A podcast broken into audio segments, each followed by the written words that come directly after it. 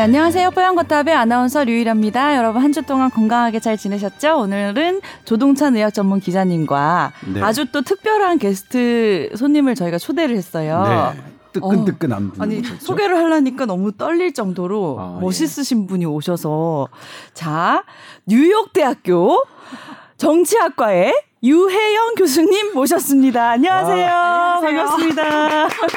반갑습니다. 어, 아니 한국에 있는 대학 교수님들도 모시기 어려운데 네. 우리 뽀얀 거탑에서 이렇게 뉴욕에서 재직하신 교수님을 어떻게 모실 수가 있었나요? 네. 일단 간단하게 것 이제. 제가 네. 이력을 소개해드리자면 네. 류일아 아나운서와 같은 S대를 졸업하시고 음. 미국에 있는 HD에서 석박사를 하셨어요. 미국, 미국 H대 어디지? 하버드 박사. 박사만 아 박사를. 와. 그 다음에 이제 NYU로 네. 오셔서 그 정치학과 교수를 하시는데 네. 저는 이제 어 이분의 하트 뿅뿅 계속 웃어. 이분의 남편께서 전직 SBS 기자였어요. 저 그렇군요. 네, 그래서 지금 와 계시잖아요, 사실. 와 계세요. 같이 매니저로. 출연하셔도 될 것 같은데 왜 구석에 앉아 계세요? 매니저 본인이- 역할 하시나요, 이제? 그렇죠. 아, 부인이 너무 막 대단하신 분이어서 옆에서 이렇게 어, 맞다고 또 아니 그리고 하시는. 본인도 하시는 일이 있어요. 아니 무슨 일 그- 하시는데요? 요즘 기자 그만두시고? 어, 여러 일을 네. 하시 여러 일을 하시는데 네. 그 중에서 이제 언론과 관련된 언론의 어떤 어. 어, 번역과 편집 어. 이렇게 방향성 이런 것도 하시고 그다음에 뭐 다른 일도 좀 하시는 것 같아요. 공부도 네. 하시고 네. 그리고 저희 팟캐스트도 있어요. 네. 팟캐스트도 있어요. 저희도 아, 빨리 홍보해 달라고 팟캐, 팟캐 이러면서. 그 팟캐스트 이름이 뭐예요? 아메리카노 2020이라고 어. 미국 사실 요즘에 관심 많으시잖아요. 네네. 미국 정치, 미국 사회에 대해서 저랑 음. 제 남편이랑 같이 얘기하는 오, 네. 재밌겠네요. 그래서 뽀얀 거탑 청취자분들 중에서 네. 관심 있으시면 한번 찾아보시면 어. 될것 네. 같아요. 이름을 다시 한번 얘기해 주시죠. 아메리카노 2020. 아. 그러면 구글 유튜브에 아메리카노 2020 2020? 이렇게 네. 쓰면 됩니까? 네. 치면 예. 아메리카노 만든 지 2020. 얼마 안 되셨나 봐요. 2020인 거 보니까. 네, 저희가 1월 말에 시작을 해서 음, 네. 꼭 들어볼게요. 네. 재밌겠네요. 예. 미국 생활은 어떤 건지 궁금하니까 재밌을 것 같아요. 참고로 그랬는데 이제 네. 작년 2018년도에 제가 이제 미국 뉴욕으로 연수를 갔었잖아요. 그렇죠. 1년 동안 1년 다녀오셨잖아요. 어, 뉴욕 제대로 그때 만난 아시겠네요. 가장 음. 친구 음. 어처럼 지냈었죠. 그래서 저는 음, 이분들이 교수님이랑? 예, 이분들이 아, 그때 인연이시구나. 뉴욕대 관사에 사시는데 네. 이분들이 이제 프랑스 학회를 간 기간에 네. 그 관사에 제가 가서 잔 적도 있어요. 오. 아, 좋더라고요. 뉴욕대 관사는 어떻게 생겼나요? 오래됐어요. 와, 그것도 좀, 멋있다. 좀 낡았어요. 그리고 전통을 자랑하는 관사. 시끄러웠어요. 밤에 아, 그것도 멋있다. 뉴욕의 어, 소음은 뉴욕- 어떨까? 어, 되게 시끄럽더라고요. 다 멋있네. 아, 그렇군요. 근데 근처에 네. 맛집이 참 많았다. 아, 기억나는 맛집 있으세요, 뉴욕에? 어, 피자집, 피자집이었는데요. 어, 어. 어. 아니, 근데 뉴욕에 사시는 분 모셔놓고 왜 선배님 얘기를 들어야 되지? 그러게, 그러게. 그러게. 아, 나중에 그 피자 얘기까지만. 그 이제 뭐냐면 네. 임근이 그러니까 남편이 되는 송임근 어 임근이가 네. 소개시켜준 집도 갔는데 그냥 우연히 그냥 아무 생각 없이 갔던 집에서 피자가 너무 맛있어서 음. 쳐봤더니 그 집이 원래 이탈리아 오. 그 전통 그 집안이었던 거예요. 그래서 막막막 그랬던 기억이 있어요. 음. 이제 이제 뉴욕 얘기 들어야 되니까 그러니까요. 빨리 사연부터 하고 자. 뉴욕 얘기를 어, 빨리 듣고 싶으니까 사연을 빨리 해야 되지만 그래도 또 꼼꼼하게 네, 저희가 네. 또 대- 답변해드리고 해야죠. 자, 두 가지 사연이 와서 저희가 소개를 해드릴게요. 아, 2002년 레전드 유상철 선수가 최근에 췌장암 4기로 투병 중이라고 하셨는데 이 유상철 감독님이 TV에 출연을 해서 뭐 항암 치료 요즘 하고 있다. 뭐 근황에 대한 인터뷰를 하는 걸 보셨대요.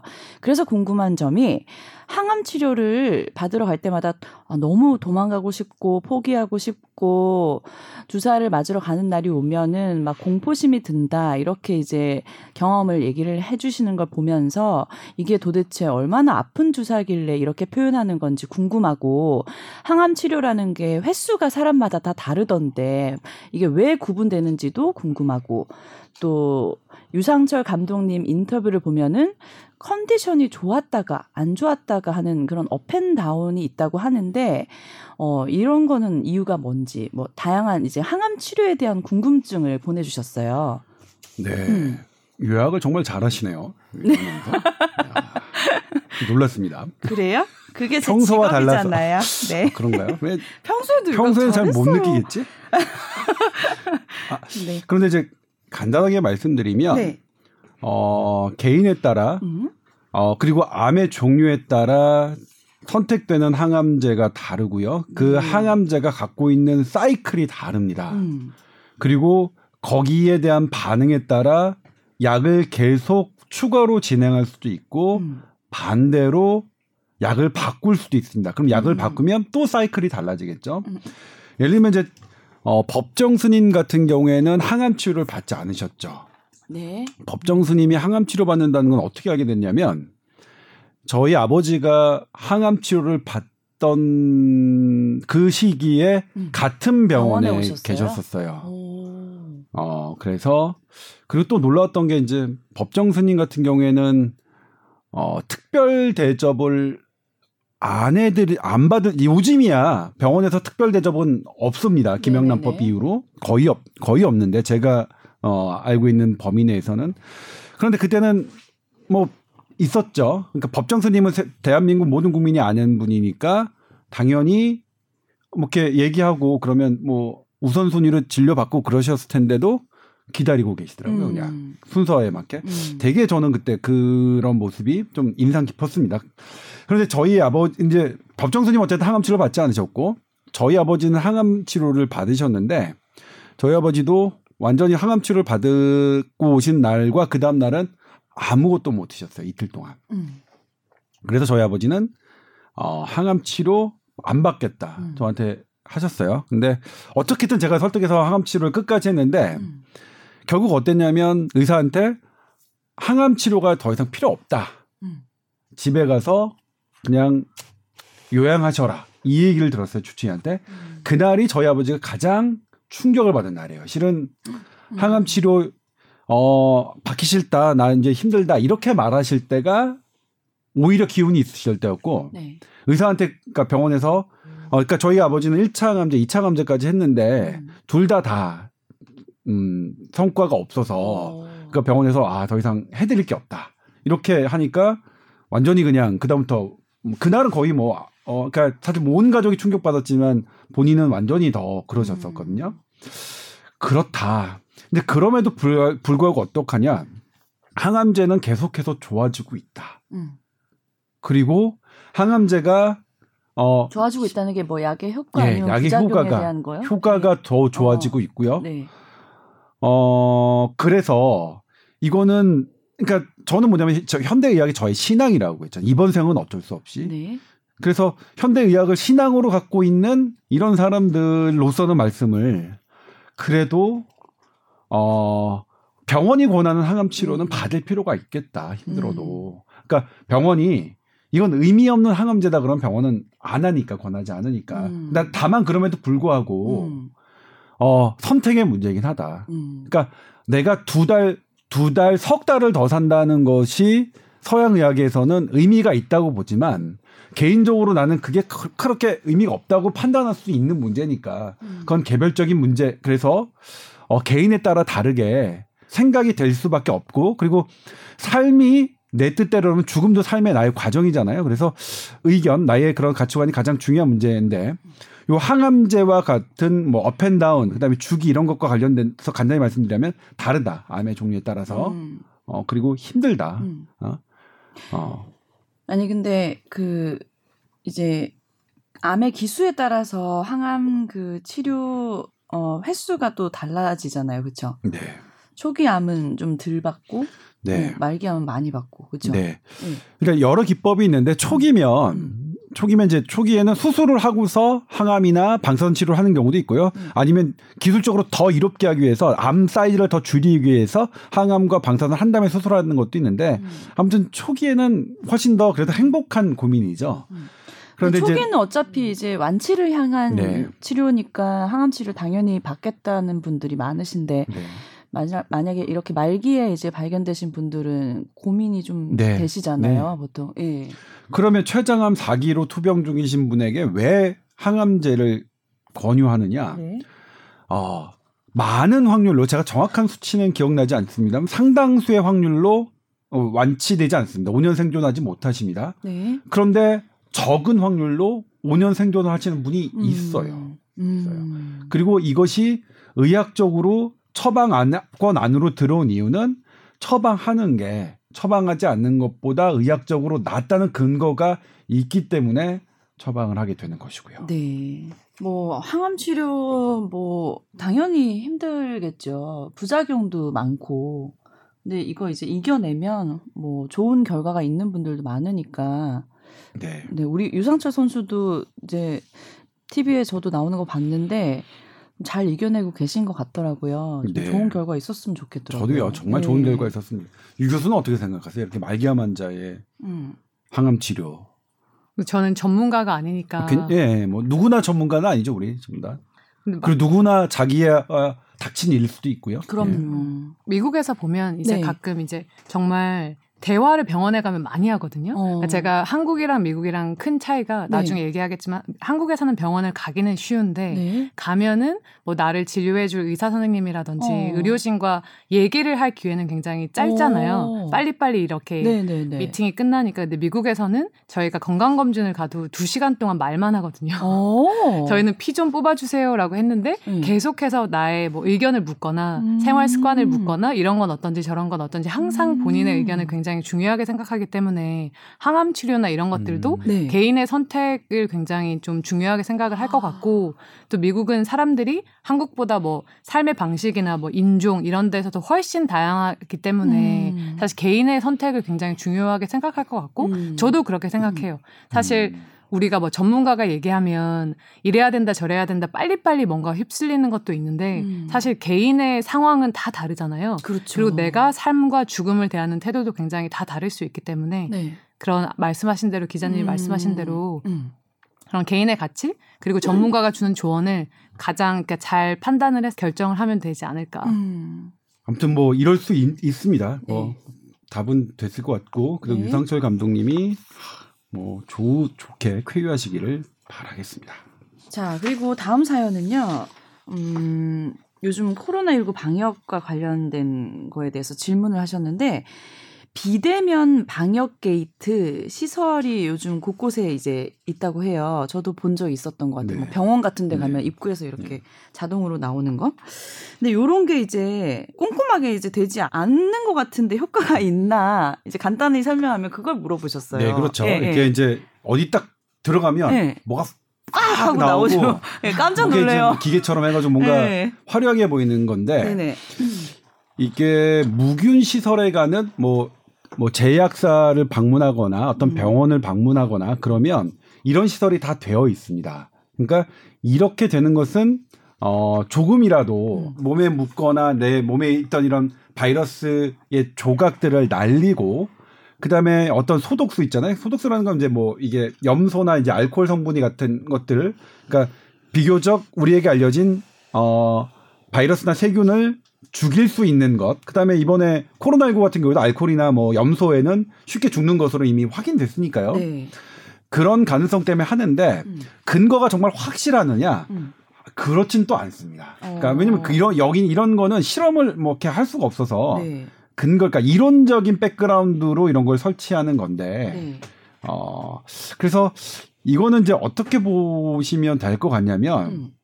그러니까 중요도가 있는 데는 한다 이렇게 그러니까 음. 만에 하나 네. 어떤 바이러스나 이런 게 들어가면 큰일 날 장소 같은 경우에는 한다 네. 원래 코로나 전부터 하고 있었다 음. 근데 이 장소가 네.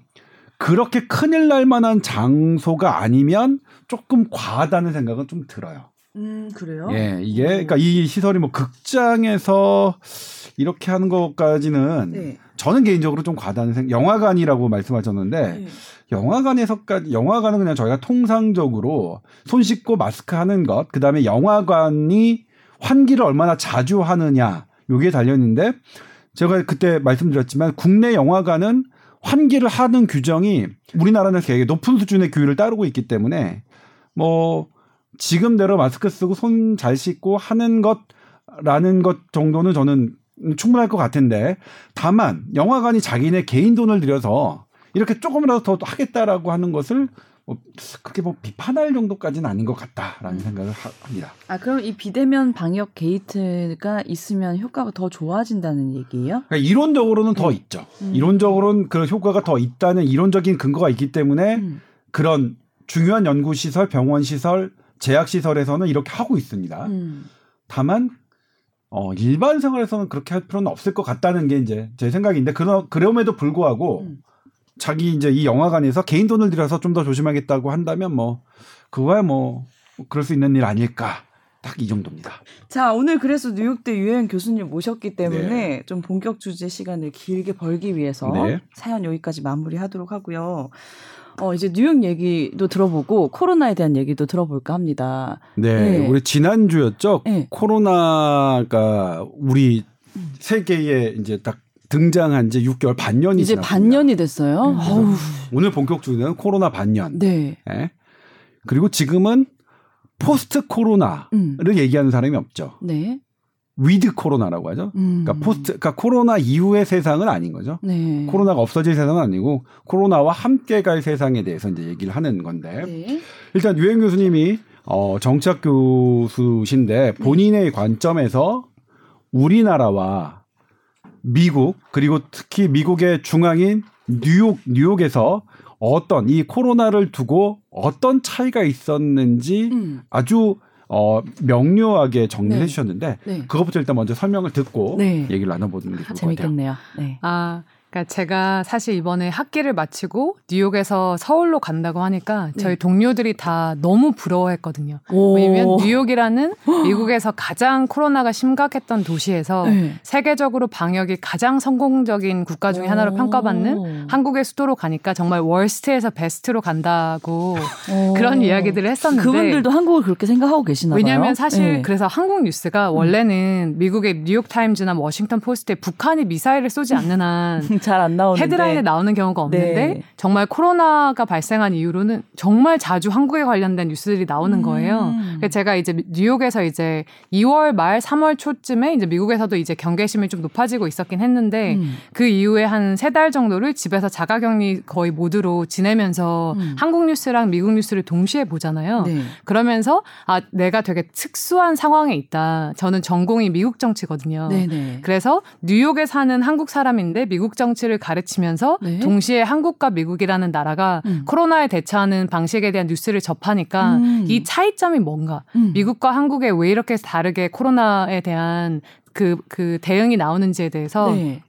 기고문을 써야 되겠다. 어. 그래서 뉴욕타임즈 굉장히 유명하잖아요. 네. 근데 뉴욕타임즈에 외부 기고문을 쓰는 사람들이 굉장히 많고 그 경쟁이 되게 치열하거든요. 그래서 아, 이 정도의 약간 특수한 상황이면 어. 뭔가 어. 재미있어 하지 않을까 해서 썼습니다. 근데 네. 물론 이제 안 됐어요. 아 채택이 안 됐나요? 채택이 안 됐고 아 나 됐다는 얘기인 줄 알고 오 하고 있었는데. 아, 채택은 안 아, 됐지만 예. 근데 그게 좀 이렇게 쓴 게 아까워서 이제 오. 친구들이나 네. 저희 아메리카노 2020 팟캐스트에 글을 올렸거든요. 오, 네네. 근데 거기서 제가 이제 가만히 관찰을 해보니까 한국과 미국의 네 가지 정도의 차이점이 있다. 어. 이게 아주 뭐 구체적인 코로나를 대처하는 자세뿐만 안- 아니라 그냥 정치, 문화, 사회적인 근본적인 차이가 네 가지가 있는데 그거를 이제 이 칼럼에서 썼는데 네. 그럼 하나씩 얘기를 한번 네, 해볼까요? 해주세요. 첫 번째는 뭐 직접적으로 코로나랑 관련이 되어 있는 건데 의료보험 제도가 너무 다르다. 음. 한국은 이제 전국민 의료보험 제도잖아요. 네. 거의 많은 사람들이 이제 의료보험을 가지고 있는데 네. 미국은 이제 처음에 제가 갈 때 놀랐던 게 유학을 가는데 음. 저는 한국처럼 미국도 그렇겠지라고 했는데 음.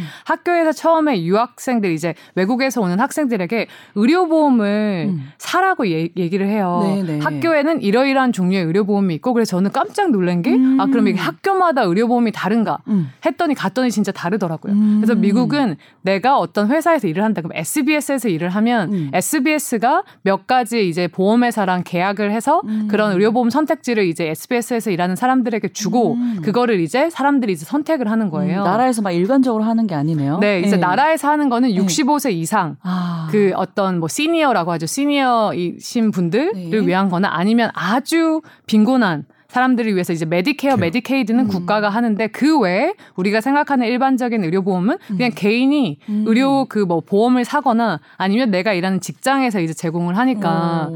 그래서 의료 보험이 사실 없는 사람이 네. 인구의 8%예요. 음. 그러니까 미국의 인구가 뭐 3억 3, 3천만 명이라고 네, 하면 네. 거의 3천만 명에 3천만 명. 가까운 사람이 아. 의료보험이 어, 없고요. 그래요? 사실 오바마 대통령이 이제 오바마 케어를 실시를 했잖아요. 네. 재임 기간 동안. 그래서 의료보험 없는 사람을 숫자를 많이 줄이긴 음. 했는데 음. 그래도 여전히 3천만 명 정도가 의료보험이 없다. 음. 그리고 만약에 제가 뭐 뉴욕대에 있다가 바로 우리 같은 맨하탄에 있는 컬럼비아 대학으로 하- 이직을 한다. 음. 그랬을 때 이제 뉴욕대에서는 올해 7월까지 하고 컬럼비아 대학에서 음. 제 이제 직장은 9월에 시작을 하면 제가 8월에는 소속이 없잖아요. 음. 네네. 그러면 그 의료보험도 사라지는 거예요. 와. 그래서 그때는 절대 아프면 절대 안 되겠네요. 절대 아프면 안 되죠.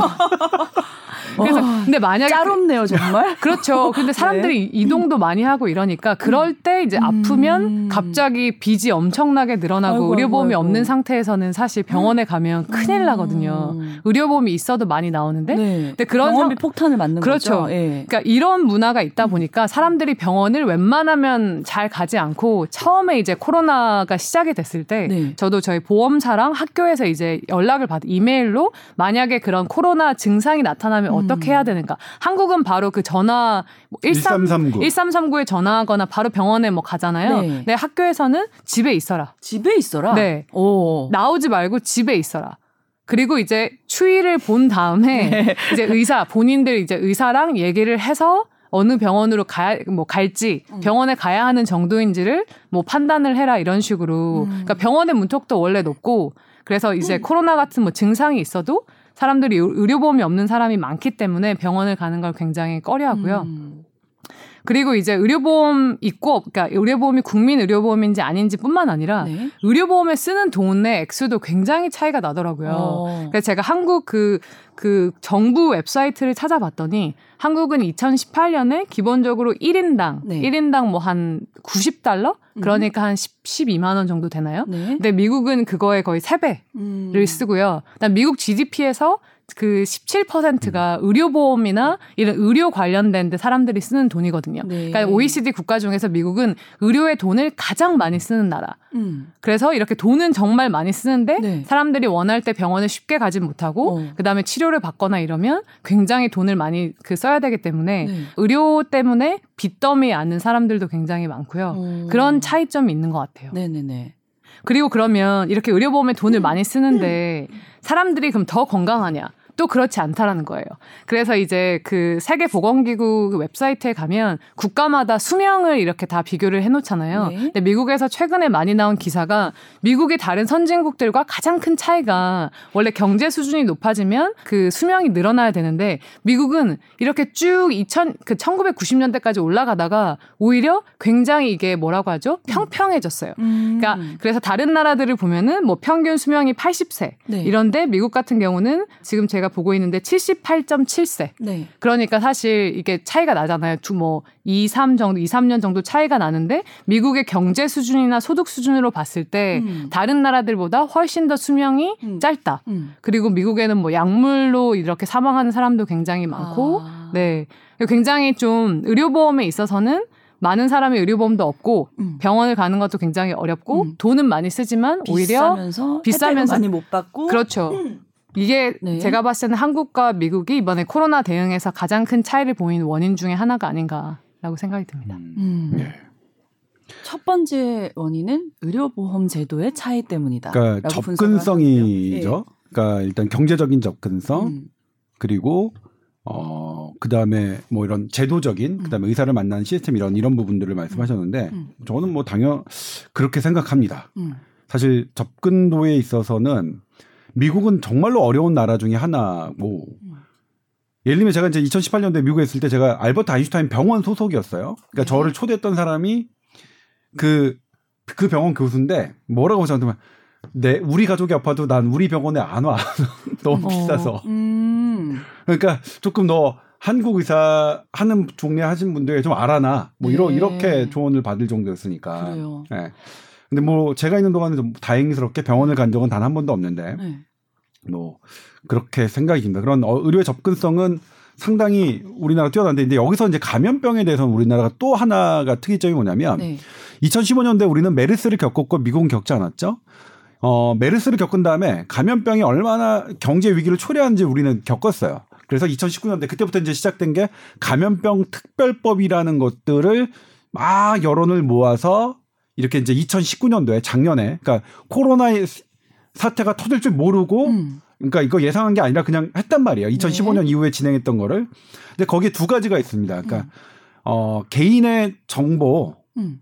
좀 포기하자. 개인의 그런 정보 보호. 음. 감염병에 걸렸으면 음. 그리고 다 깐다. 음. 다 공개한다. 감염자 두 가지. 그다음에 이걸 그 이 사람들의 자유를 제한하는 거잖아요. 다 공개하고 음. 강제로 가두고 하니까 네. 대신 치료비는 국가가 부담한다. 음. 코로나 치료비는 우리는 전액 외국인도 상관없이 우리가 전액 부담하고 네, 있거든요. 네. 음. 기본적인 이제 유 교수가 말씀하셨듯이 우리의 평소의 접근도가 미국과 좀 차이 나는 점이 있었고 음. 특히 또 감염병에 대해서는 음. 우리는 메르스를 겪어서 또 미국과 차이 나는 점 뭐게 있었다. 뭐 그렇게. 근데 미국 사람들이 들으면 진짜 깜짝 놀랄 수도 있을 것 같다는 생각이 드는 게 우리는 막 감염됐다 싶으면은 뭐 동선도 다 공개하고 강제적으로 아예 집에서 못 나오게 하잖아요. 근데 미국 사람들은 그런 거 이해가 안 될 것 같은데요. 그렇죠. 예. 사실 이제 개인의 프라이버시에 대한 엄청난 그 뭐 우려 이런 것들이 있기 때문에 처음에 한국에서 이런 식으로 이제 다 tracking을 한다고 했을 음. 때 그러니까 한국에서 tracking하는 수준보다 이 미국 사람들이 인식하는 거는 훨씬 더 음. 약간 뭐 조지 오웰의 1984처럼 음. 막 국가가 다 감시한다는 그런 어. 인식까지 있었는데 네네. 사실 그 정도는 아니잖아요. 네. 물론 그거에 대한 찬반은 있을 수 있지만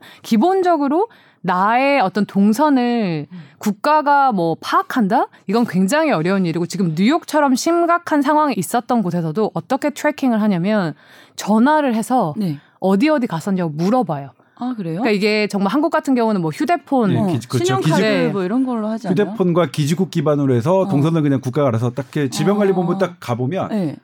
딱 떠오게 돼 있어요. 저 사람의 확진자가 딱 뜨면 그냥 나와요. 음. 그러니까 휴대전화와 신용 신용카드의 사용 정보를 가지고 음. 그냥 동선이 그냥 쫙 나오게 돼 있죠. 아 무서워. 근데 지금 그쵸. 무섭다.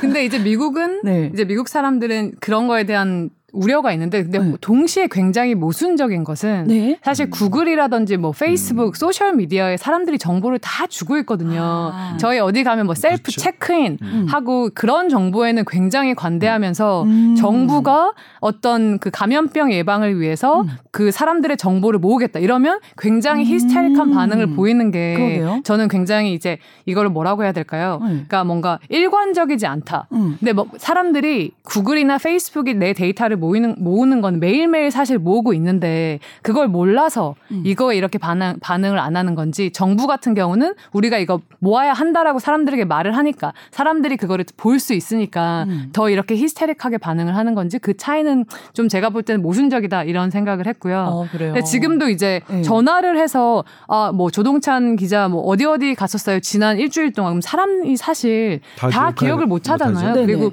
누구랑 뭐 밀접 접, 접촉이 있었어요 하면 음. 뭐 기억이 나도 예를 들어서 얘기하기 싫은 얘기하기 사람. 싫은 사람이 음. 있을 수 있잖아요. 음. 근데 그렇기 때문에 전화를 했을 때 거의 3분의 1은 기억이 안 난다고 말을 한다는 거예요. 네. 그러면 당연히 트래킹이 안 되니까 네. 훨씬 더 감염되거나 이 전파되는 속도가 빨라지고 음. 예, 그것도 사실 이제 개인의 뭐 프라이버시에 관한 차이 때문에 발생한 거긴 하지만 음. 그런 것도 미국과 한국의 뭐 대응의 차이 큰 영향을 미친 것 같아요. 그러니까 예를 들면 그 미국 CDC가 발표를 했는데, 네. 그러니까 한국처럼 기지국 휴대전화 기지국 기반에서 그 감염자의 동선을 추적하는 게 네. 감염병 예방에 훨씬 음. 도움이 되는 게 맞으나 네. 하지 않겠다라고 음. 하더라고요. 그렇게 발표를 근데 했어요. 그들은 할 수는 있나요? 지금 할래면 할 수는 있죠. 네, 아. 구글이 네. 구글이 그런 tracking 하겠다라고 했는데 음. opt-in 한 사람들에게만 어. 그러니까 동의를 한 사람들에게만 그런 거를 뭐 하겠다라고 했는데 사실 감염병 같은 경우는 네. 사실 모든 사람의 정보가 공유가 되고 이래야 이제 전염되는 걸 막을 수 있는데 네. 뭐 일부는 아무 트랙- 효과가 없겠는데요. 그렇죠. 예. 그러니까 그게 이제 효과적으로 음. 이제 안 되는 거죠. 어. 뭐 우리나라에서도 이런 문제가 좀 있었어요. 그러니까 음. 전문가들, 그러니까 그런 쪽에서는 대한민국이 왜 이렇게 개인에 대해서 존중하는, 그러니까 너무나, 그러니까 커다란 논의 없이 예를 들면 우리나라에서 어떤 문제가 있었냐면 감염병 특별법 때문에 법이 감염자에 대해서는 동선을 공개하게끔 돼 있어요.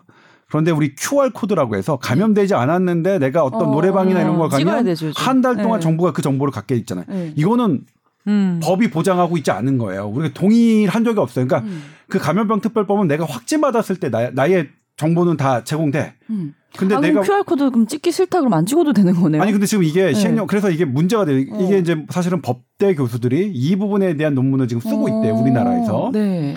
그래서 그런 부분이 있었죠. 그러니까 예를 들면 그러니까 이제 노래 노래방을 하시는 분들 코인 노래방을 하시는 분은 음. 아니 코인 노래방은 QR 코드 찍고 왜 그러면 저쪽 식당이랑 우리랑 뭐가 다르냐. 음, 사실 감염학적으로는 코로나19 바이러스 입장에서는 코인 식당과 예를 들면 우리가 우리 점심을 먹게 될 뭐 부대찌개 집과 음. 네. 차이는 없거든요. 네. 근데 코인 노래방은 QR 코드를 찍어서 음. 사람들이 가기를 꺼려하게 하고 음. 음.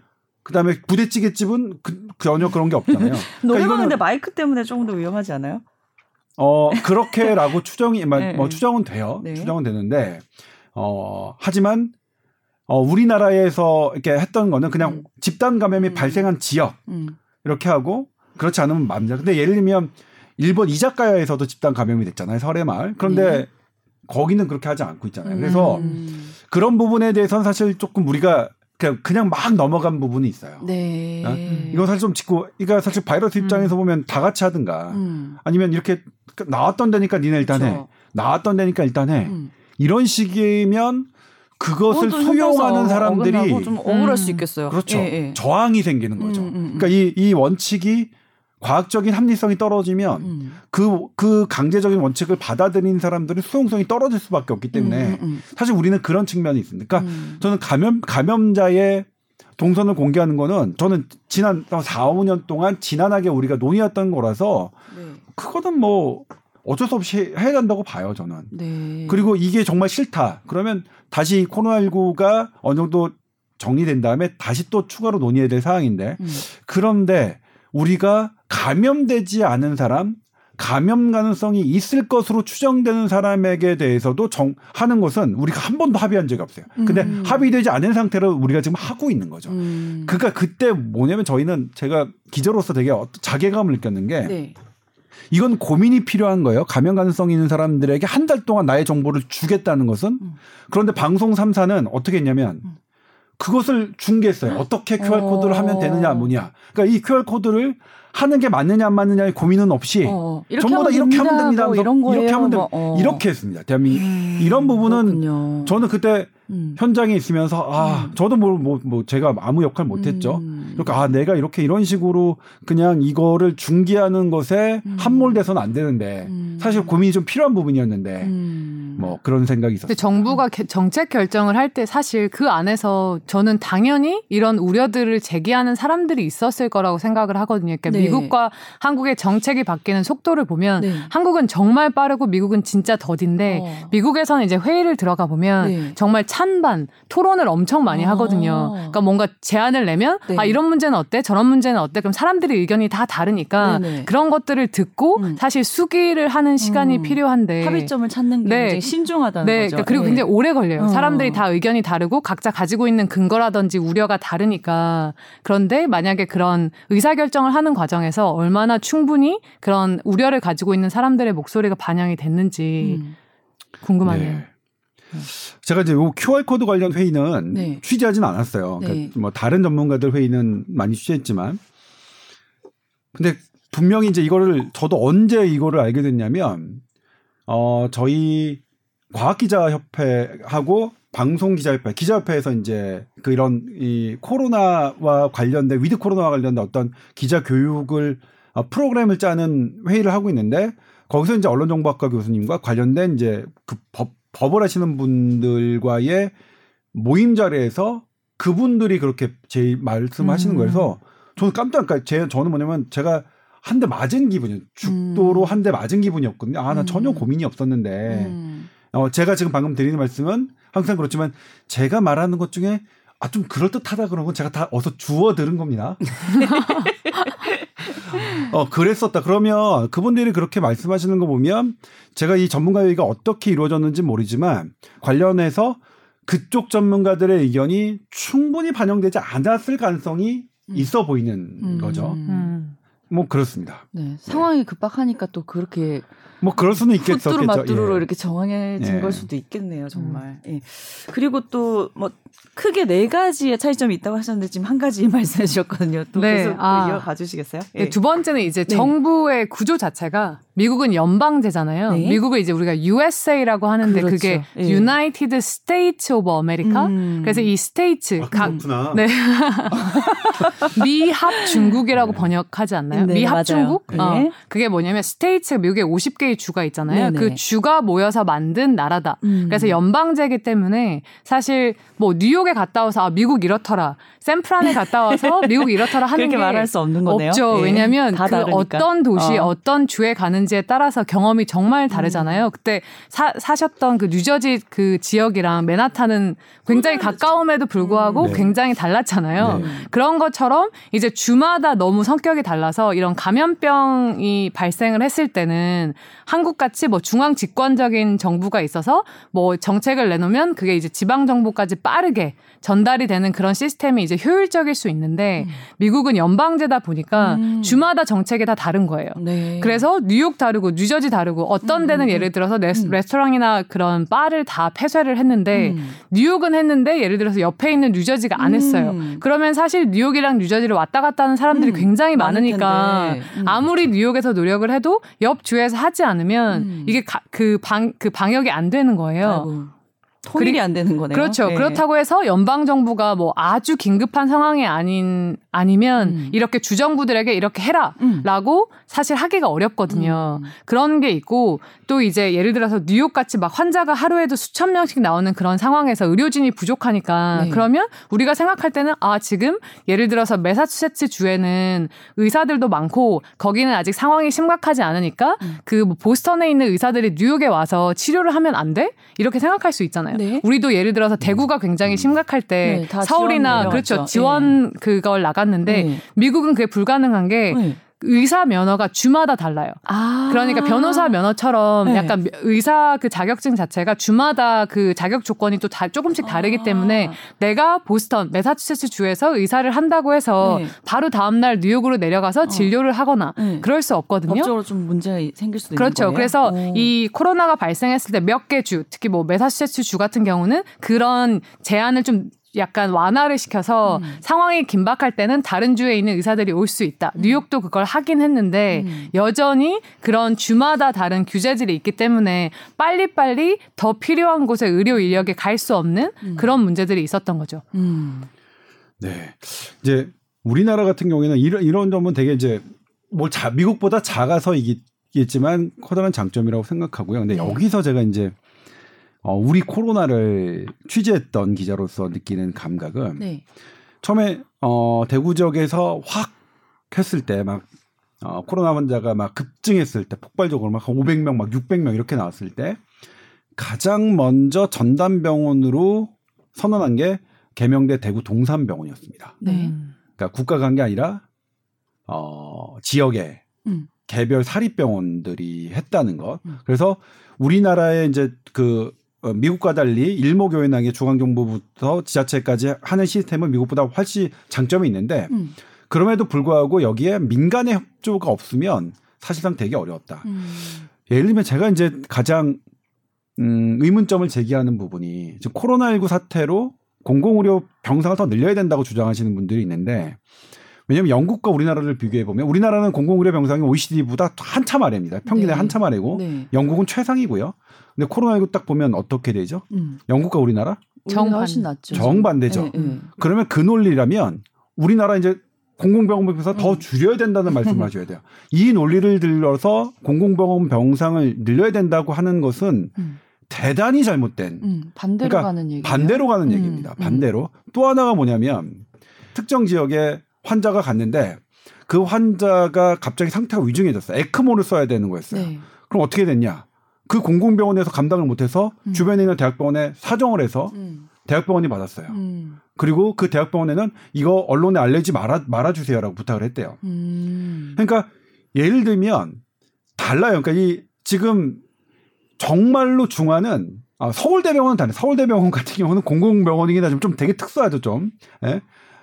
공공병원이라서 이만 최고의 수준을 갖고 있지만 사실 되게 중환 환자를 받을 수 있는 공공병원은 많지 않습니다. 네. 상당히 듭니다. 우리나라 같은 경우에도 그리고 이 지역 지역 사회 같은 경우에도 그런 부분이 있다. 일- 일목요연하게 됐긴 했지만 어 이렇게 민간의 협조가 피, 필요했던 부분들이 있었고 그런데 그 부분에서 상당히 지금은 그런 음, 협조했던 병원들이 피로도를 느끼고 지금 얼마 전에 이제 서울대학교 유명순 보건대학 교수님께서 조사를 하셨지만 근데 사실 그 발표에는 그 원래 자료가 다 나오진 않았어요. 근데 거기에 의료진들이 어, 지금 상당히 불만, 불만도가 되게 높, 아지고 음. 있다. 그런 부분들이 있긴 하, 우리나라가 이제, 어, 이런 것들이 잘 돼 있긴 하지만 그런 문제는 좀 있었다. 음. 라, 뭐, 라고 할 수 있겠습니다. 네.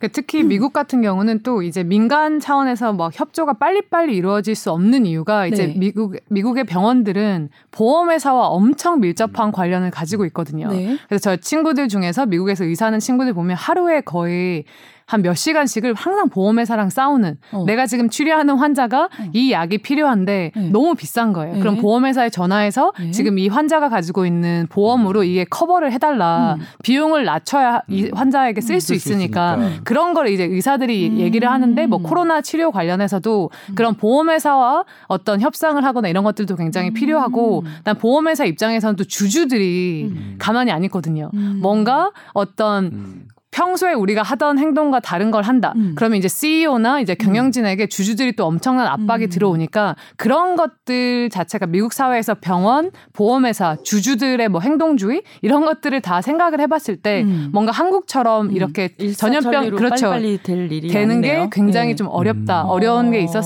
있을 것 같고 음. 두 번째가 네. 이제 연방제에 관한 건데 네네. 이제 또 미국은 50개 주다 보니까 어떤 주는 음. 이제 트럼프 대통령과 같은 정당인 공화당 주지사가 있고 네. 어떤 주는 이제 민주당 주지사가 있는데 네. 이 트럼프 대통령이 민주당 주지사들이 이제 이끄는 주들에 대해서 엄청나게 공격을 한 거예요. 어. 예를 들어서 뉴욕이나 미시건처럼 상황이 굉장히 나빴던 주들은 어. 하필이면 음. 민주당 출신 주지사들인 거예요. 그러니까 이제 도움이 필요한데 우리 지금 벤틸레이터 없다. 네. 그래서 그 빨리 더 보내달라고 음. 하는데 트럼프 대통령이 너네가 알아서 해라. 음. 진작 진작 준비를 했어야지. 사실 연방 차원에서 그런 것들을 그 구축을 하고 있거든요. 음. 굉장히 이제 위급한 상황이 났을 때, 근데 그런 것들을 빨리 빨리 보내줬어야 하는데 음. 이제 그거를 잡고 있는 거죠. 어. 그러니까 어떤 약간 정치적으로도 이용한 거네요. 그렇죠. 네. 이제 그 연방제기 때문에 주지사와 대통령 관계가 좋으면 음. 그 주는 사실 연방 차원에서 굉장히 많은 지원을 받을 음. 수가 있는데 이제 초기에 미국에서 상황이 나빴던 주들이 하필이면 음. 민주당 주지사들과 민주당 을 찍는 사람들이 많은 주여서 오히려 이제 트럼프 대통령 같은 경우는 아주 심각하게 음. 고려를 안 한 면도 있는 것 같아요. 음. 음. 와 진짜 이해 안 된다. 네. 뼛속까지 정치인이시네. 저는 이제 개인적으로 이건 지금 개인 뭐 모든 게 다 개인적인 의견이긴 합니다만 네. 어, 어떤 정치인이 정치 목적으로 활용하지 않는 소재란 없다. 음. 전 세계의 모든 공통점이다라고 저는 생각을 해요. 네네. 그래서 사실 어, 제가 트럼프 대통령이나 미국을 보는 것도 그 점은 되게 아쉬워요. 음. 왜 이걸 정말 이 코로나를 왜 정치적으로 음. 바라볼까? 음. 어, 그런 부분들은 저도 상당히 좀 아쉬웠던 부분. 그렇죠. 네. 이제 세 번째는 그 정부와 전문가들이 이제 한 목소리를 냈는가. 음. 사실 이제 미국 같은 경우는 이제 전문가 CDC라는 그 질병관리본부라고 하나요? 질병관리본부가 있고 여기에 전문가들이 있고 또- 질병 예방 통제센터. 아, 질병 예방 통제센터 그렇구나. 네. 그래서 CDC의 전문가들이 있고 또 뭐 대학 교수들, 의대 교수 교수나 보건대학 교수들도 많고 전문가가 굉장히 많고 음. 근데 이제 전문가들과 정치인 특히 이제 트럼프 대통령이 서로 다른 목소리를 냈다라는 거죠. 음. 근데 미국이 굉장히 이렇게 정치적으로 양극화가 심각한 사회거든요. 네. 그래서 공화당 트럼프 대통령 지지자들은 트럼프 대통령이 하는 얘기를 듣고 음. 그 트럼프 대통령을 싫어하는 민주당 지지자들은 음. 전문가가 하는 이야기를 듣는데 둘이 다른 얘기를 하면 음. 서로 이게 똑같은 나라에 사는 사람들인데도 전혀 다른 코로나에 대한 어떤 정보 혹은 이제 대처가 전혀 다른 거예요. 네. 그래서 뉴욕 같은 경우 저희가 살고 있는 맨하튼 같은 경우는 민주당을 지지하는 사람들이 굉장히 많아서 네. 이제 뭐 CDC라든지 전문가의 어떤 조언에 따라서 마스크를 쓰는 사람도 초기부터 꽤 많았고 네. 그런 것들이 있었지만 네. 트럼프 대통령이 굉장히 많은 인기를 누리는 뭐 텍사스라든지 네. 아니면 뉴욕에서도 저 위쪽으로 가면 시골로 가면 어. 트럼프 대통령 지지자들이 굉장히 많거든요. 네네. 근데 거기에 가면 아무도 뭐 사회적 거리두기 하지 않고 마스크를 쓰면 오히려 네. 그 가게에 못 들어오게 한다라든지 그런 것들이 있었거든요. 트럼프 대통령을 지지하는 제가 이제 작은 상점 주인인데 네. 마스크를 쓰면 그냥 들어오지 말, 마라 이런 사인을 붙여놓는 사람들도 있었거든요. 와. 음. 그러니까 이렇게 정치적 양극화가 심각한 상황에서 전문가와 정치인이 다른 목소리를 내는 거 미국은 딱 그런 상황이었고 음. 한국 같은 경우는 사실 정치인들이 코로나 뭐 대응을 하는 하거나 브리핑 이런 거를 거의 하지 않았잖아요. 대부분 전문가나 공무원들이 했는데 음. 그래서 훨씬 더 일관된 정보를 음. 국민들이 들을 수 있었던 거 그것도 음. 큰 차이인 것 같아요. 음. 이제 이 부분이 이제 제가 우리 방송을 하기 전에 유 교수와 만약 이걸 이걸 한다면 가장 논쟁적인 부분이 이제 오늘 이걸 텐데 네. 예를 들면 저희는 어 전문가의 의견이 정말 충분히 반영되느냐 정책에 있어서 저는 취재 기자로서 그랬던 부분도 있고 그렇지 않았던 부분도 있다고 생각합니다. 음. 네. 그런데 어떤 부분만 언론에 나오냐면 네. 정부의 찬성인 사람들의 음. 전문가들만 나와요. 네. 중국 초기 저는 이거 이제 이거 기록해뒀습니다. 그리고 월간 신문과 방송 5월인가요? 5월에 기고가 됐습니다. 그것도 표지 그 글로 기고가 어. 됐어요. 네. 제가 월간과 신문 두 번 썼는데 네. 글을 두 번 다 표지. 아 음, 축하드립니다. 우와. 역시 아, 뭐. 선배님 골발이 좋으시네요. 아니, 그때 이제 뭐냐면 예를 들면 우리가 봉쇄 정책을 할때 네. 컨테인먼트하고 그다음에 이제 조금 이제 완화 정책, 미티게이션 좀 다른데 음. 봉쇄 정책은 감염원으로부터 차단이 가장 중요한 원리입니다. 네. 미티게이션은 이게 차단이 불가능하니까 우리가 좀 더 유연하게 사망자를 주- 줄이는 음. 방법으로 유연하게 대처하는 거거든요. 근데 봉쇄 정책에서 의학적인 관점은 중국 중국이 처음에 시작이었잖아요. 이거를 차단하는 게 맞아요. 그렇게 조언을 해요. 그리고 대통령은 근데 그럼에도 불구하고 좋아 의학적으로는 봉쇄 정책이 맞다고 치는데 음. 야 중국이나 외교적 교육적 이런 여러 가지 경제적인 이유로 봤을 때 아 이거 우리가 의료 쪽에서 제안한 봉쇄 정책을 우리가 채택할 수는 없겠다. 음. 이렇게 할 수는 있어요. 직권자로서는. 근데 의료 쪽에서는 컨테인먼트 시기에서는 봉쇄 정책이 맞다고 조언이 들어가야 되는데 대한 감염 학회 학회는 학회장이 봉쇄를 얘기했어요. 네. 근데 거기에 속한 일부 교수는 언론에서 봉쇄 정책 필요 없다. 그러니까 중국 통제 필요 없다고 음. 얘기했어요. 네. 대단히 심각한 문제였습니다. 음. 의료에서는 어땠냐면 이거 징계를 해야 되느냐 말아야 되느냐 학회에서는 그런 논의까지 했어요. 왜냐하면 학회에 입- 학회에 소속된 교수를 어. 타이틀로 가- 나가면서 네. 학회가 말하는 대로 얘기하지 않았기 때문에 자- 자신의 의견을 얘기. 네 자신의 얘기를 어. 이런 얘기 때문에 네. 그리고 사실 나머지는 궤변이거든요. 중국 봉쇄가 필요 없다고 얘기하는 게 뭐 미립국자가 와서 더 많은 감염원을 일으킬 수 있다? 음. 궤변이죠. 예. 근데 그거를 공, 공중파 KBS에 나와서 말씀을 하셨단 말이에요. 그렇게. 음. 그런 부분은 상당히 저는 이거는 어, 역사에 남을 만한 오점이라고 생각합니다. 우리가 음. 어, 그러니까 집권자는 집권자가 판단해서 할 수는 있어요. 그러니까 이게 봉쇄 정책 지금 안 되겠다. 그런데 의료적, 의학적인 어드바이스가 애당초 정치적인 경쟁 걸 고려해서 나가고 그런 부분은 어 상당히 그러니까 아쉬운 부분이죠. 이거는 어 예를 들면 저한테 대한의학계에 계신 고문 같은 이런 분들이 저한테 요구를 해요. 통찬 네가 제발 기록이 좀 남아줘라. 우리가 이렇게 어 의료 의학사에서 또 한 번의 정치적인 예를 들면 백남기 동민 사망 진단서 같은 경우에도 그게 분명히 의학적으로는 외인사가 맞는데 정치적으로 병사라는 진단서가 처음으로 나왔잖아요. 음. 그래서 그때도 뭐냐면 그런 학회에 계신 분들이 네. 교정해라. 어. 어, 동사 그렇게 보도해 이렇게 했던 부분인데 네. 그때 하셨던 분과 똑같은 분들이 이 말씀을 하십니다. 정권은 음. 바르지만 그러니까 저는 이런 게 정권의 차원이 아닌 분들이 있다 우리나라에도. 음. 근데 이번에도 그런 부분들이 나타났다는 것은 되게 우리가 심각하게 받아들여야 되는 건데 그래서 한국에 있는 전문가들이 가장 부러워하는 게 음. 안소니 파우치 같은 존재가 있느냐. 대통령의 대, 그러니까 대통령한테까지 음. 트럼프 하면 좀 무시막지하잖아요. 음. 대통령한테까지 어 척을 지면서 음. 본인의 의학적 소견을 거침없이 얘기해 줄 사람이 과연 우리나라한테 있느냐 하는 음. 부분이죠. 그리고 또 하나가 문제가 우리는 어 성역이 영웅이 존재해요. 합니다. 영웅과 성역이 존재하면 기자 입장에서는 뭐냐면 비판할 수가 없습니다. 음. 제 아무리 훌륭한 사람도 어. 다 잘할 수는 없습니다. 네. 이런 이런 어려운 형국에 네. 그런데 조금이라도 그 조금이라도 어떤 예 어, 이거 이런 부분 잘못했다고 어, 하면 네가 왜 받죠. 음, 음. 영웅 우리의 영웅에게 음, 음. 토를 달아 음. 아 이렇게 영웅을 너무 쉽게 만드는 것 음. 거기엔 또 어떤 게 있냐면 기자들이 매일 그러니까 정부가 매일매일 브리핑을 했죠. 질병관리본부장, 국립보건연구원장, 그다음에 복지부 차관 이런 분들이 매일매일 브리핑을 하고 그러다 보니 한국에 있는 모든 기자들이 그 브리핑을 받아 씁니다. 음. 심지어 어떤 일이 있었냐면 정부가 이제 더 이상 브리핑할 게 매일매일 없으니 네. 좀 줄이겠다고 했더니 기자단에서 어떤 의견이 있었냐면 네. 그러면 우리가 기자 쓰기가 너무 어렵다. 계속 브리핑을 해달라. 받아쓰기네요. 저는 그때 뭐라 했냐 우리 왜 했으면 야 우리 우리 복지부 기자단 좀 나오면 안 되냐 이거 너무 부끄럽다. 그러니까 취재를 안 하, 취재가 아니라 네. 받아쓰기. 받아쓰기가 되는 부분이 음. 생긴 그런 단점이 있어요. 그러니까 예를 들면 그렇게 정부가 매일매일 설명해 줘서 음. 어, 이 매일매일 돌아가는 상황을 국민들이 직접 알게 되는데 네.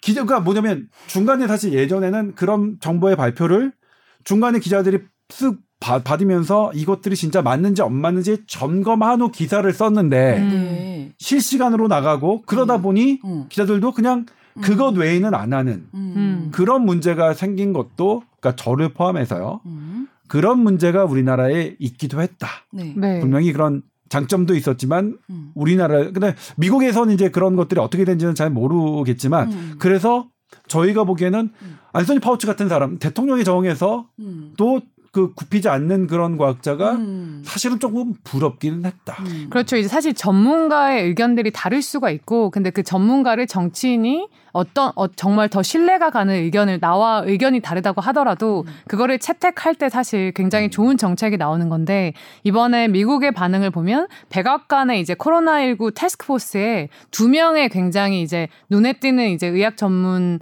가가 있어 음. 전문가가 있었는데 그게 한 명이 말씀하신 Anthony Fauci 박사 네. 사실 레이건 허- 행정부부터 미국 감염학과 음. 관련한 권위자로서 굉장히 정부에서 NIH라고 일을 해오셨고 네. 다른 분이 이제 Birx 박사라고 다른 네. 이제 여성분이셨는데 이제 그 두 분의 의견이 굉장히 달랐던 거예요. 어. 그러니까 Anthony Fauci 박사 같은 경우는 굉장히 이게 상황이 어렵다. 굉장히 우리가 부정적인 상황이다. 음. 그런데 이제 벅스 박사가 이제 브리핑을 트럼프 대통령에게 하면 굉장히 이제 장밋빛 전망을 내놓은 거예요. 음. 그래서 우리 모델을 다 돌려봤더니 아 뭐 6월쯤 되면 우리가 다 통제를 할 수 있고 이게 수그라들 거다라고 계속해서 프레젠테이션을 했고 이 트럼프 대통령 입장에서는 빨리 음. 경제 재개를 해서 네네. 경제가 살아나야 본인이 이제 재선에 될 확률이 높아지니까 그렇죠. 네. 계속해서 이 벅스 교수 의견만 아. 계속 박사 의견만 계속해서 보게 된 거죠. 네. 그러면서 파우치 박사는 자연스럽게 음. 이제 백악관의 의사결정 과정에서 이제 멀어지고 네. 심지어 대통령에게 직접 보고를 드 리는 그런 기회도 굉장히 좋죠. 줄어들고 네. 그렇게 되면서 오히려 미국의 정책 결정이 정치인이 자기가 원하는 정보, 원하는 거를 알려주는 그 전문가의 말만 듣다 보니까 음. 오히려 훨씬 더 나쁜 정책을 이제 만들어내게 된 것 같고 음. 그래서 사실 우리가 전문가라고 하지만 전문가가 항상 옳지 않거든요. 그 그렇죠. 리고 의견이 네. 굉장히 다 다를 수 다를 수 있고 있고, 네. 특히나 이렇게 코로나19라는 우리가 전에 보지 못했던 음. 바이러스 네. 그리고 상황이 하루에도 몇 번씩 바뀌는 이런 상황에서는 많은 사람들의 의견에 귀를 기울이고 음. 이게 진짜 오늘 발표를 한 게 맞는지 음. 혹은 내일 그 정보가 잘못됐다라고 하면 음. 그거를 바로 잡는 과정 네. 그러면서 우리가 사실 배우고 또 더 나은 정책을 만들 수 있는데 음. 방금 기자님 말씀하신 것처럼 뭔가 비판을 하면 안 된다. 여기서 말하는 건 다 진실이기 때문에 우리가 이렇게 비판을 하는 게 오히려 국가 방역에 도움이 안 된다라는 그런 식의 태도는 오히려 장기적으로 봤을 때 음. 굉장히 위험하다고 저는 생각을 해요. 음. 그다음에 이제 앤서니 파우치 같은 경우에도 그러니까 사실 이제 이 뭐냐면 미국의 두그 저기가 달랐잖아요. 네. 저는 되게 신기했어요. 그러니까 저는 이게 미국의 다양성인가 이런 생각도 해요. 왜냐하면 지금은 말라리약, 말라리약이 미국이 긴급 승인했다가 취소했었죠. 네. 말라리약을 가이드라인에 대해서 미국 감염병 학회는 가이드라인에 넣었어요. 네. 그것도 첫 번째, 두 번째 가이드라인에 넣었어요. 네. 근데 미국 NIH의 가이드라인은 이거는 없어요. 효과가 음. 없으니. 음. 정반대인 거죠. 음, 미국의 음. 감염병 학회와 NIH의 아주 커다란 두 줄기가 이 달라서 저 정말 헷갈렸는데 네. 정말 헷갈렸어요. 네. 근데 그런 부분이 있었고 그다음에 이제 앤서니 파우치 같은 경우에는 어떠냐 그러니까 이분이 그 레이건 때 그러니까 정말 이 수장을 오랫동안 장기 집권하셨거든요. 음. 그리고 얘기해서 저렇게 수장이 장기 집권하는 게 과연 옳으냐 그르냐. 그런데 이제 미국 국립보건연구원에 실제로 근무하셨고 우리나라에서도 한 7, 8년 근무하셨던 분의 얘기를 듣자면 아 앤소니 파우치가 저렇게 장기 집권하는 거, 자, 그러니까 수장으로 오래 하는 건 실무 능력이 좀 떨어질 수밖에 없겠죠. 경영을 오래 한 거니까 NIH 음. 그런 경영 오래 한 거니까. 근데 저 사람이 계속 오래 하는데도 밑에 실무자들이 이의를 제기하지 않는 건 음. 밑에 실무자들의 의견을 더 강하게 위로 올리는 게 많기 때문이다. 그러니까 음. 예를 들면 경영하는 사람은 위에서 찍어 내리는 것도 밑으로 전달해야 되고 밑에서 올리는 것도 위로 전달해야 되고 그걸 조화를 잘하는 게 사실은 훌륭한 리더인데 근데 보건 영역에서는 사실은 좀 전문성이 음. 약간 더 많이 가고 네. 그래도 이제 크게 이건 정치적으로 너무 위험하다 하는 거는 이제 찍어 내려가야 되는데 앤소니 파우치는 미국 그 공무원 NIH 공무원 회사에서 밑에 실무자들이 하는 얘기를 위로 잘 전달하고 위에서 찍어 내리는 걸 얼토당토 않게 하는 것을 음. 잘 못하는 것 그런 것 같다라고 하는데 우리나라는 왜 그렇게 그럼 장기 집권하는 사람이 없느냐? 네. 그러기가 쉽지가 않다. 음. 우리나라의 국립보건연구원장 질병관리본부장의 역할은 그러기가 정말 쉽지가 않은 부분이 있다. 이런 음. 말씀을 해주시더라고요. 그래서 사실 제가 이제 기, 기존에 그러니까 지금 성역이고 영웅이고 하긴 하지만 물론 잘하셨어요. 그분들 열심히 하셨고 박수 받아 마땅하지만 그럼에도 불구하고 취재 기자로서 아쉬운 부분들이 있거든요. 이런 부분은 왜 이렇게 열정하셨지?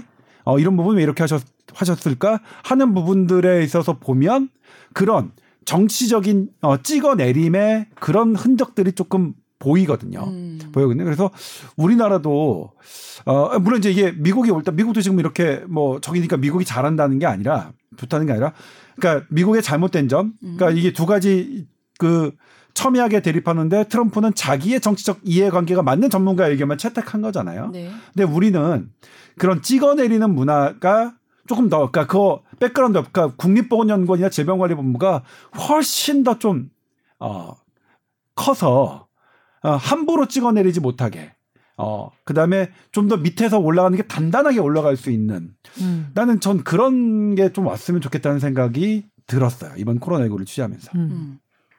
자 그리고 네 번째 이야기 그러면 해볼까요? 네, 예. 이제 마지막은 사실 이제 공무원. 그러니까 미국과 한국의 공무원 되게 재밌었어요, 저는. 공무원들의 사실 역량이 한국이 굉장히 좋거든요. 어. 근데 그 이유가 좀 슬프긴 한데 네. 이제 제가 학, 학생들을 가르치잖아요. 근데 한국에서는 저는 공무원이라는 직업이 굉장히 인기가 많고 음. 정말 많은 젊은이들이 공무원 시험을 준비를 하는데 제 학생들 같은 경우 미국에서 예를 들어서 뭐 졸업하고 뭐 하고 싶어? 네. 라고 물어보면 공무원 뭐 정부에서 일하겠다는 친구들은 거의 없어요. 그러니까 아. 미국 국무부 그러니까 외- 비인기 직종인가요? 그렇죠.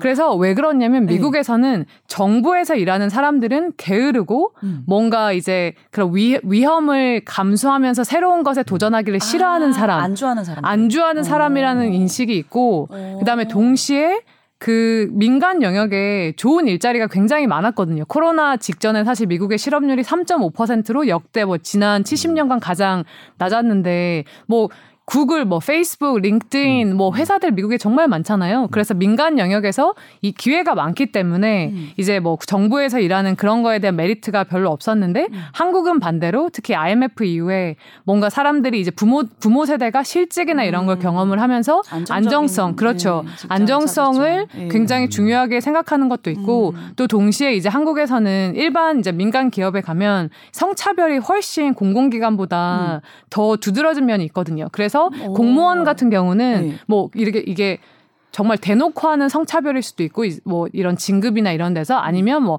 출산을 하고 나서 음. 경력이 단절되는 경우가 일반 회사를 다니는 게 정부에서 일하는 그 공무원이 되는 것보다 훨씬 높잖아요. 그러니까 네. 공무원은 어쨌든 정년이 보장이 되어 있기 때문에 여성이 출산을 하거나 결혼을 하고 나서도 음. 계속 일을 할 수 있는 기회들이 있는데 네. 민간은 아직 그게 안 되다 보니까 이제 똑똑한 여학생들이 이제 공무원 시험에 훨씬 더 많이 몰리게 되는 거죠. 네. 그래서 이런 음. 그러다 보니까 전반적으로 한국에서 음. IMF 이후에 공무원 시험에 준비하는 그런 사람들의 퀄리티 자체가 음. 미국과 비교해서는 훨씬 높고 음. 그래서 이제 공무원은 이런 치열한 시험을 뚫고 들어가다 보니까 뭔가 이런 일이 터졌을 때 음. 다 빠릿빠릿 엄청 일을 잘하는 거예요. 음. 저희가 한국 올 때마다 굉장히 감동받거든요. 어. 그래서 미국에서는 저희가 뭐 운전면허를 갱신을 하러 간다든지 주소를 변경하러 가면 정말 그날 하루를 다 네. 비워야 해요. 어. 그러니까 제가 예약을 하고 운전면허 시험을 보러 간다고 하더라도 네, 네. 하루 종일 가서 분명히 내가 예약한 시간은 아침 10시인데 네. 가면은 줄이 끊임없이 있고 한 1시쯤 돼야 뭘 할 수 있는 엄청 답답하시겠어요. 엄청 답답하죠. 근데 그런 상황에 있다 이제 네. 한국에 오면 네. 저희가 기다릴 틈을 안 주시더라고요. 네, 그래서 바로바로 되던데. 네, 저희가 저도 얼마 너무 오히려. 어, 우리가 너무 느린가 음. 이렇게 느낄 정도로 굉장히 빠릿빠릿하게 음. 공무원 분들이 일을 하시는 것도 있고 이제 이런 게 뭐 특히나 이런 감염병이 음. 있는 상황에서 사람들이 이렇게 tracking을 하고 음. 뭔가 우리 지역에서 뭔가 물품을 배달하고 음. 이런 것들을 해야 할 때 굉장히 효율적으로 일어난 게 있을 것 같고요. 재밌는 분석이네요. 제가 인천공항에 이제 저희가 5월 네. 중순에 딱 내렸는데 네. 정말 내리는 순간부터 이제 뭐 앱 깔고 그다음 앱 깐 사람들은 이쪽으로 와서 뭐 쓰고 네. 그다음에 저희가 다 쓰고 나면 음. 저희 이제 자가격리할 음, 음, 그런 주소 같은 거 적고 그다음에 거기 확인 전화 한 번 하는데 그런 스텝 하나하나에 음. 그런 공무원분들이 있어서 음. 그냥 어떻게 해야 되지? 이런 거를 뭐 생각할 틈 없이 음. 굉장히 효율적으로 진행이 되고 음. 그다음에 군인들이 쫙 앉아 있더라고요. 네. 그러니까 군대에서도 인력이 부족하니까 파견 나와서 이렇게 이제 국가가 어쨌든 공무원이나 군인을 이렇게 위기 상황에서 굉장히 효율적으로 빨리 쓸 수 있고 근데 거기에 있는 분들도 일을 잘하고 하니까 그런 것들이 어떻게 보면은 감염병 이제 초기에 팬데믹 초기에 네. 어떤 뭐 그 방역 정책을 냈을 때 이게 네. 얼마나 효과적으로 어. 그 사람들의 삶에 와 닿는지 음. 그런 차이를 만들어내지 않았을까 생각합니다. 사실 뭐냐면 많은 사람들이 공무원에게 몰리는 거는 바람직한 사회 현상은 그렇죠. 아닌데 음. 민간의 일자리가 충분해야 되고 많은 사람들이 우리나라 그 노량진이나 여기처럼 공무원 시험 준비를 하는 거는 바람직한 현상은 아니지만 민간 일자리에서 뭐 여성 차별이 더 심하고 이런 네. 부분 경력 그렇죠. 단절되는 부분은 또 좀 아쉽네요, 진짜. 그렇죠. 예. 그러니까 그럼에도 불구하고 그런 아쉬운 점이 예. 이런 위기 상황에서는 아 장점으로 발휘될 수도 있구나. 음, 음, 음. 그러니까 세상에 다 공짜는 없어. 다 그 양지가 있으면 그늘이 있고 다 있는 거야. 다 뭔가가 있는 거야. 이 얘기를 쭉 들으면서 뭐가 좋고 나쁘다가 아닌 것 같아요. 이게 네. 차이. 문화의 차이인데 이게 결론적으로는 어떻게 됐다라는 게 참 신기하고 재밌는 코로나는 저희가 이제 분석이네요. 예. 남편이랑 아니면 친구들이랑 얘기를 한 게 코로나는 사실 음. 한국이 그동안 뭐 조선 시대부터 유교 문화 막 애들 교육을 음. 많이 시키고 이런 것들 그다음에 우리가 권위주의를 거치면서 뭐 그 국가가 뭔가 정책을 내놨을 때 사람들이 빨리 반응하고 음. 어떨 때는 우리가 그걸 굉장히 부정적으로 봤지만 네. 코로나라는 상황에서 어쨌든 한국 사회가 이제 거쳐온 그런 문화, 역사 이런 것들이 우리가 진짜 시험 준비를 했는데 네. 내가 준비한 데서 그냥 어. 시험이 나온 거예요. 그러니까 그런 느낌이다. 근데 미국은 굉장히 장점이 많은 나라거든요. 어. 개인의 뭐 창의성, 그쵸? 서로 다른 의- 의견을 자유롭게 음. 이야기할 수 있고 권위주의가 굉장히 없는 나라지만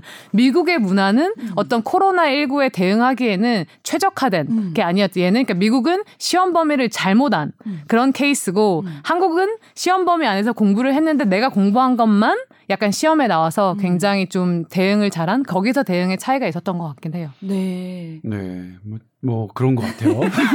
우리가 시험 준비를 잘했네요. 그리고 근데 시험이 있는 줄 몰랐는데 그다음에 이제 저희는 이게 감염병만 보자면 다른 음. 거다 따지고 집단주의가 음, 훨씬 더 음. 유리하거든요. 그러네요. 대동단결이 잘 네, 되는 대동단결. 거잖아요. 예. 근데 그게 대동단결인가요? 제가 느낀 거는 네.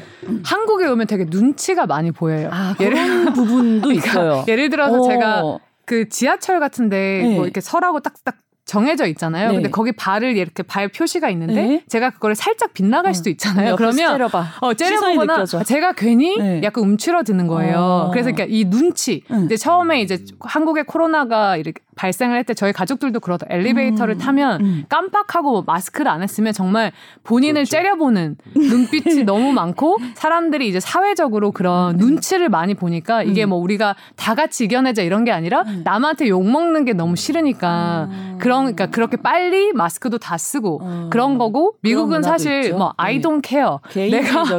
내가 하고 싶은 게 있고 예. 눈치를 안 보거든요. 어. 미국 사람들은 약간 그래서 가끔은 좀 짜증 날 때도 있지만 네. 눈치를 안 보니까 사실 누가 옆에서 째려봐도 저도 가끔 이제 째려볼 때 있는데 몰라요. 제가 째려보고 있는 것조차. 음. 그래서 그런 것도 약간 아, 째려보는 걸 아는데 무시하는 게 아니라 정말 신경을 안 쓰는 거네요. 그러니까 예, 모르는 네. 경우가 굉장히 아. 많은 것 같고 뭐 다르구나. 알아도 별- 내가 이렇게 하고 싶은데 뭐 I don't care 이- 거의 이런 경우가 많아서 네. 그런 게 아니었나. 그런 것도 있고 저는 음, 음. 저는 이제 우리 우리 국민의 영 그러니까 아, 그전 놀라웠던 게 네. 예를 들면 우리나라 방역 당국이 사과하기도 했지만 중간에 마스크를 쓰느냐 마느냐 논란이 있었어요. 그 논란의 초, 그 시발점은 미국 CDC였고 미국 CDC가 마스크를 착용하는 거가 감염병에 더더 억누른다라는 음. 근거가 없으니 꼭 그럴 필요는 없다 이렇게 얘기했고요. 우리 보건당국도 그렇게 발표를 했습니다. 네. 그래서 최근에 그렇게 발표한 걸 사과했는데 근데 저희 SBS는 그렇게 늘 마스크를 써야 된다고 보도를 했습니다. 그, 그랬던 아. 이유는 역시 백신 학회에서 백신 학회에서 저한테 교과서 문구를 딱 주는 거예요.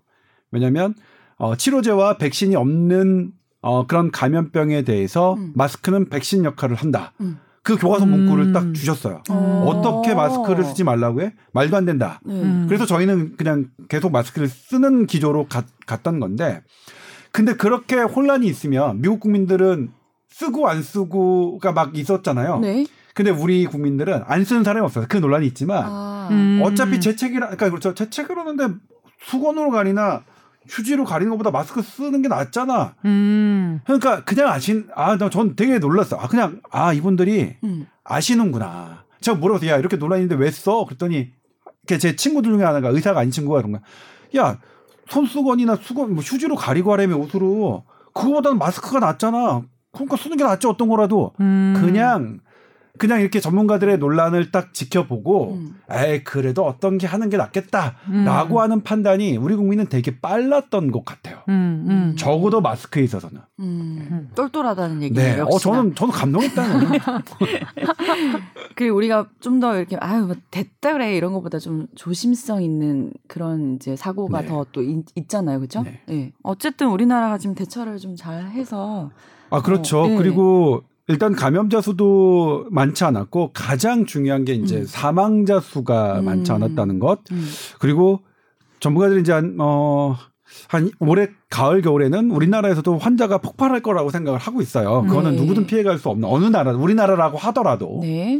근데 그때 우리나라가 지금처럼 어, 피해 사망자를 줄이는 음. 계속해서 이것이 그냥 안고 살아가되 백신과 치료약이 나올 때 안고 살아가되 음. 어, 이걸로 희생되는 사람이 가장 적은 상태로 우리나라가 코로나19와 함께 살아갔으면 좋겠네요. 아, 함께 살아가야 된다는 얘기가 되게 슬프다. 유현 교수님 마지막으로 하실 말씀 있으신가요? 이거 네 가지는 얘기했는데 네. 또 개인적으로도 뭐 뉴욕 얘기도 조금 더 듣고 싶긴 하고. 근데 사실 뭐 어, 남편의 전 직장에 와서 네. 남편 전 직장 상사분과 함께 이렇게 아, 전 상사는 아니었어요. 동료지. 저는 뭐 제가 여기서 뭐 말단기자라서 지금 11년째. 남편은 더 말단이었기 때문에 굉장히 감회가 새롭고요. 네. 저희가 사실 자가격리 가 끝나고 네. 6월 1일 날 이제 세상에 나왔는데 어. 그때 너무 놀랐던 게 네. 뉴욕에선 저희가 거의 두 달 반 동안 집에만 있었거든요. 음. 그래서 사실 뭐 자가격리를 반드시 해야 되는 건 아니었지만 음. 하루 종일 집에 있고 일주일에 한 번 정도 그냥 장보러 나갈 음. 때만 갔고 저희 그 교수 아파트가 소호 바로 건너편이거든요. 와, 진짜 좋은 그러면. 너무 좋잖아요. 네. 근데 소호에 그런 가게들도 있고 사람들도 많고 뭐 바에 레스토랑 이런 게 항상 이제 사람이 많았는데 네. 정말 거의가 다 닫았었거든요. 네. 그렇게 횡한데 있다가 자가격리가 끝난 다음에 서울에 이제 딱 나왔는데 네. 정말 그 뭐 식당 음. 뭐 이런 데가 다 문을 열고 있고 네. 아직도 회식도 여전히 정말 성황리에 있더라고요. 그러니까 그걸 보고 되게 처음에 충격을 받았거든요. 어. 근데 그게 다들 사실 전문가의 뭐 의견을 사람들이 잘 뭐 또 듣고 아니면 정부가 정책을 내놨을 때 다들 좀 힘들지만 국민들께서 잘 잘 따라와 주셔서 이렇게 사실 이런 자유를 누릴 수 있는 거구나 음. 그런 생각을 해서 약간 뭉클하기도 하고 음. 좀 놀란 음. 그 경험이 있었거든요. 그래서 음. 앞으로 뭐 가을 겨울에 음. 2차 유행이 올 거라고 하는데 음. 그때도 그게 뭐 개인의 건강을 위해서든 어떤 우리가 어떤 공동체를 위해서든 음. 그런 제, 제대로 된 전문가의 의견이 국민들에게 전달이 되고 네. 또 국민들은 그걸 잘 따라서 네. 이번처럼 잘 대처를 하면 네. 저희 또 그 대한민국 국민으로서의 그 자부심이 뿜뿜 나오지 않을까 합니다. 네. 언제 뉴욕으로 다시 돌아가시나요? 아 제가 사실 네. 안식년이거든요. 아. 그러니까 교수들은 이제 몇 년에 한 번씩 이제 가르치는 걸 안 하고 자기 연구에만 집중할 수 있는 어. 연구년인데 네. 원래는 저희 부부가 프랑스 리옹에서 1년 동안 음. 굉장히 이제 와인도 즐기고. 그러면서 이제 1년 동안 있으려고 그 했는데 이제 코로나 예. 때문에 그게 제 어그러졌어요. 네. 근데 이제 저희가 뉴욕에 있으니까 EU의 EU 그러니까 유럽연합 소속 국 그 대학이 아니어서 음. 그러면 뭐 내년 1월에 뭐 올 수 있겠냐 했는데 사실 2차 유행이 온다고 하니까 제가 그리고 뭐 프랑스어를 너무 못하기 때문에 아 음. 프랑스에서 병원을 가게 되면 큰일 난다. 음. 그래서 저희가 이제 한국으로 오자. 음. 그래서 이제 1년 동안 있을 예정이고요. 음. 그래서 내년 여름쯤에 미국에 돌아갈 건데 네네. 그때는 정말 미국의 상황이 상황이 좀, 예, 지금보다 훨씬 좋아지기를. 네. 그리고 네. 이제 대통령 선거가 올해 11월에 있으니까 네. 저희가 나올 때는 트럼프 대통령 하에서 나왔지만 어. 들어갈 때는 이제 어, 어, 대통령이 바뀌어 바뀌겠네요. 있을지 네. 아니면 같을지 아, 바뀌겠네요는 아니네. 그 래퍼가 수도 되실. 수도 있는 건가요? 네? 래퍼가 되실 수도 있는 건가요? 어, 아 이름 카니에 뭐야? 카니에 네, 웨스트 네. 아 카니에 어 카니에는 뭐 안 될 것 같고요